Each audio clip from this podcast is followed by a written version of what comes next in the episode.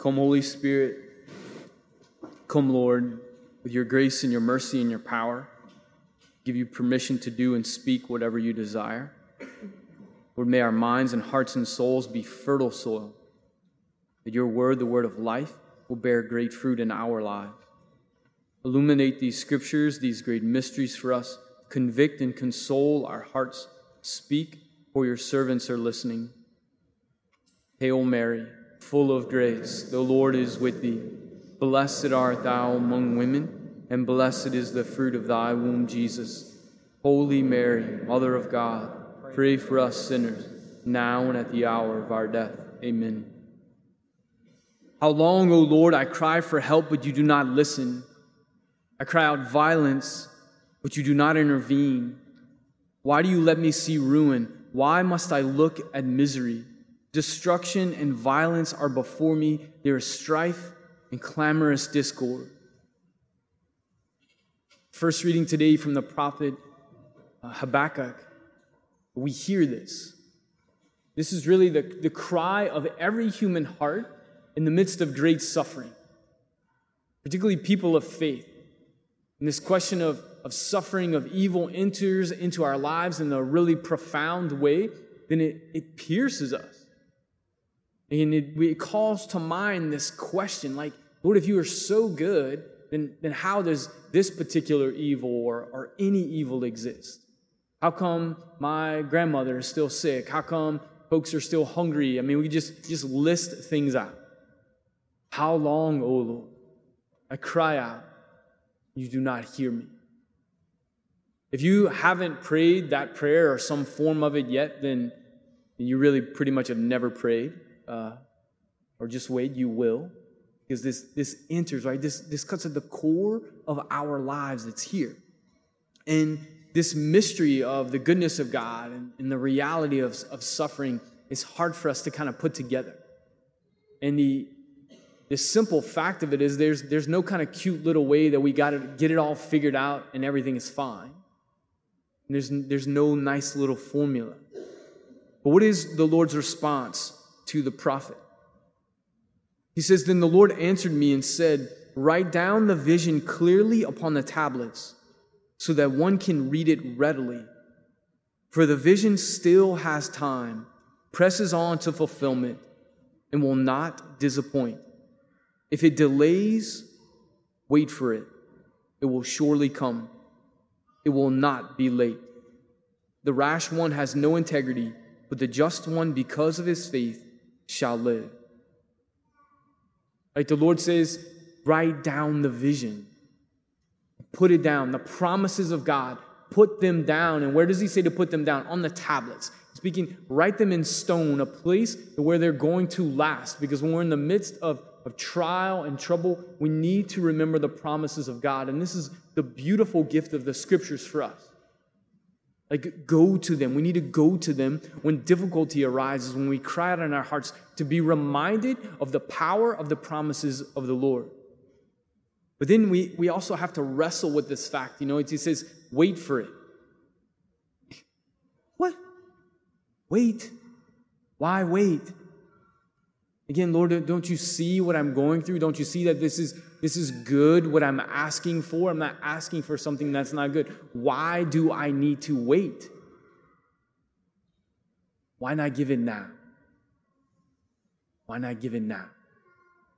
This great mystery again of the, the Lord waiting. We read scripture, it's consistently there. The Lord makes a promise. We come to Him, we're waiting, the wrestling that's there, and bringing us back to this question why suffering?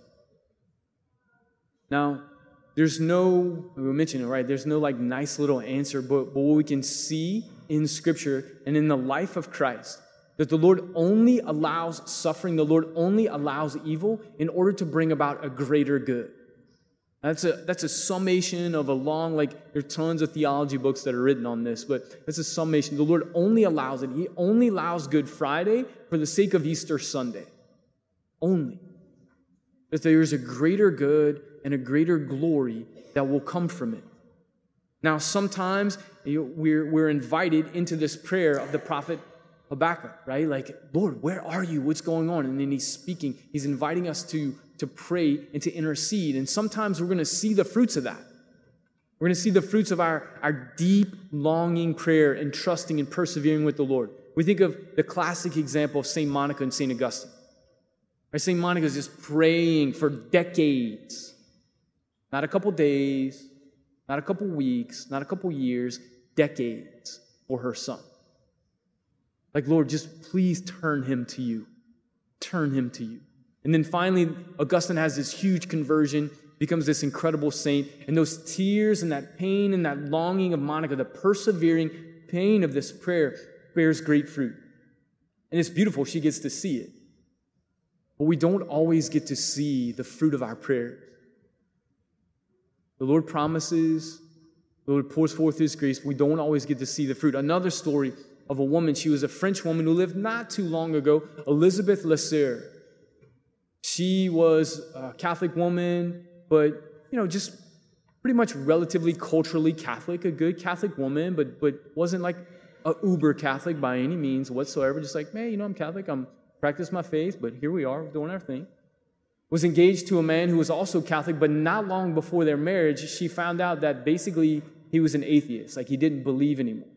She's like, oh, I don't know about this. It's probably not a good idea. But, but she marries him anyway because he was a, he was a good man. So they're married, and he, some of his friends begin to ridicule Elizabeth for her faith. Like, come on, Elizabeth. You need to let that superstition go. You just need to let the superstition go. And he even began, even though he loved her in many ways, he even began to kind of ridicule her for her faith and, like, come on, Elizabeth. You need to put that stuff down. And so she had this kind of crisis, like, oh, like, what is what is this real? So she prays more and dives into understand her faith more, and she's like, no, the Lord is real. And, and she becomes a really devout Catholic. Well, she gets sick and she's gets continues to get more and more ill. She's bedridden for years, and the whole time she's praying for her husband. Like, Lord, just let him know you. Let him believe. Give him the grace of conversion. Well, she dies after years of being sick and her husband not converted at all. So after her death, he's reading her diary. And he begins to read her diary and he says, You know what? I'm going to go to Lourdes. He's a doctor, a medical doctor. He's like, I'm going to go to Lourdes and I'm going to prove that this is all superstition. Like, this is not true. It is, it's silliness. So he goes to Lourdes, and Our Lady had a different thing in mind for him. Right? He leaves Lourdes with a profound encounter with Christ, a believer. His whole life changed. So after that, he begins to, to speak about God, and, and then his heart just continues to be converted, so much so that he joins the Dominicans and becomes a Dominican priest. For 27 years, he goes around the world, truly, proclaiming the power of faith and speaking about the witness of the persevering prayer of his wife for his soul. She saw no fruit of it on this side of heaven, none.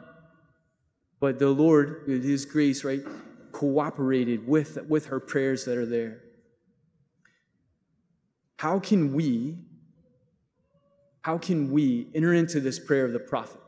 I wonder how many nights Elizabeth, as she's are days that she's on her sickbed that she's praying with this very prayer, this very piece of scripture from the prophet. Like, how long, O Lord? How long am I offering my suffering? How long am I offering my prayer? Like, how long is it going to be before my husband turns? I wonder if she was praying that as she died, but then entrusting everything to the Lord. What in our lives, like what in our lives brings about this prayer? We need to go before the Lord with great honesty that's there and, and, and trust that He's with us. Recently, I was reading again a story of, of a current young woman in her mid 20s, Vera Maria Santo. Wonderful young woman. I've had a chance to meet her a couple of times very briefly.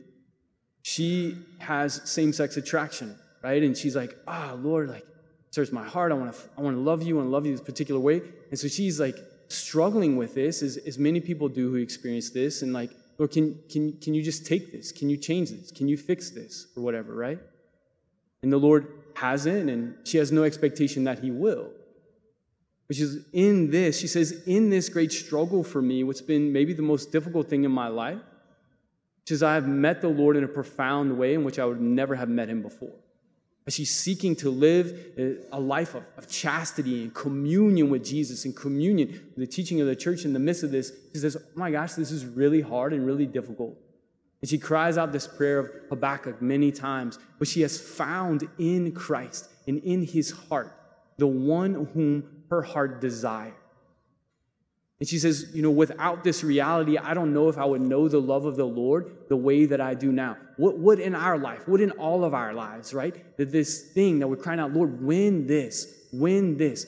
But it, what it does is it places us on our knees before the Lord in a place of great humility. And, and we have to have this eternal perspective, right? If we have this expectation that all of our desires are going to be met here, we're setting ourselves up for a really big failure really big letdown. That we're made for eternity, for heaven. This world is good. We must cultivate the goods of this world and enjoy it and experience great joy here. But we must know ultimately that the, these promises are ultimately their final fulfillment is in heaven, in communion with the Lord for us. So I want to invite you this week, and, and whenever this arises, like write down this passage from the prophet Habakkuk. Write it down. Or you say Habakkuk. They, we, you pronounce it both ways. It's all good. Write it down and then pray with this. And I invite you, when you pray with it, pray with it with Mary at the foot of the cross. Like that we're not alone. With Mary at the foot of the cross, crying out this honest prayer of the heart and then believing, like, if the vision, right, if it takes some time, wait for it. And like, well, wait, he died. No, no, wait for it. Well, but he's in the tomb. No, no, wait for it. But, but there's, there's no hope now. No, no, no, no. Wait for it. It will come to fulfillment. And then the power, the life changing, the world changing, the eternity changing power of the resurrection of Jesus Christ that we're invited into.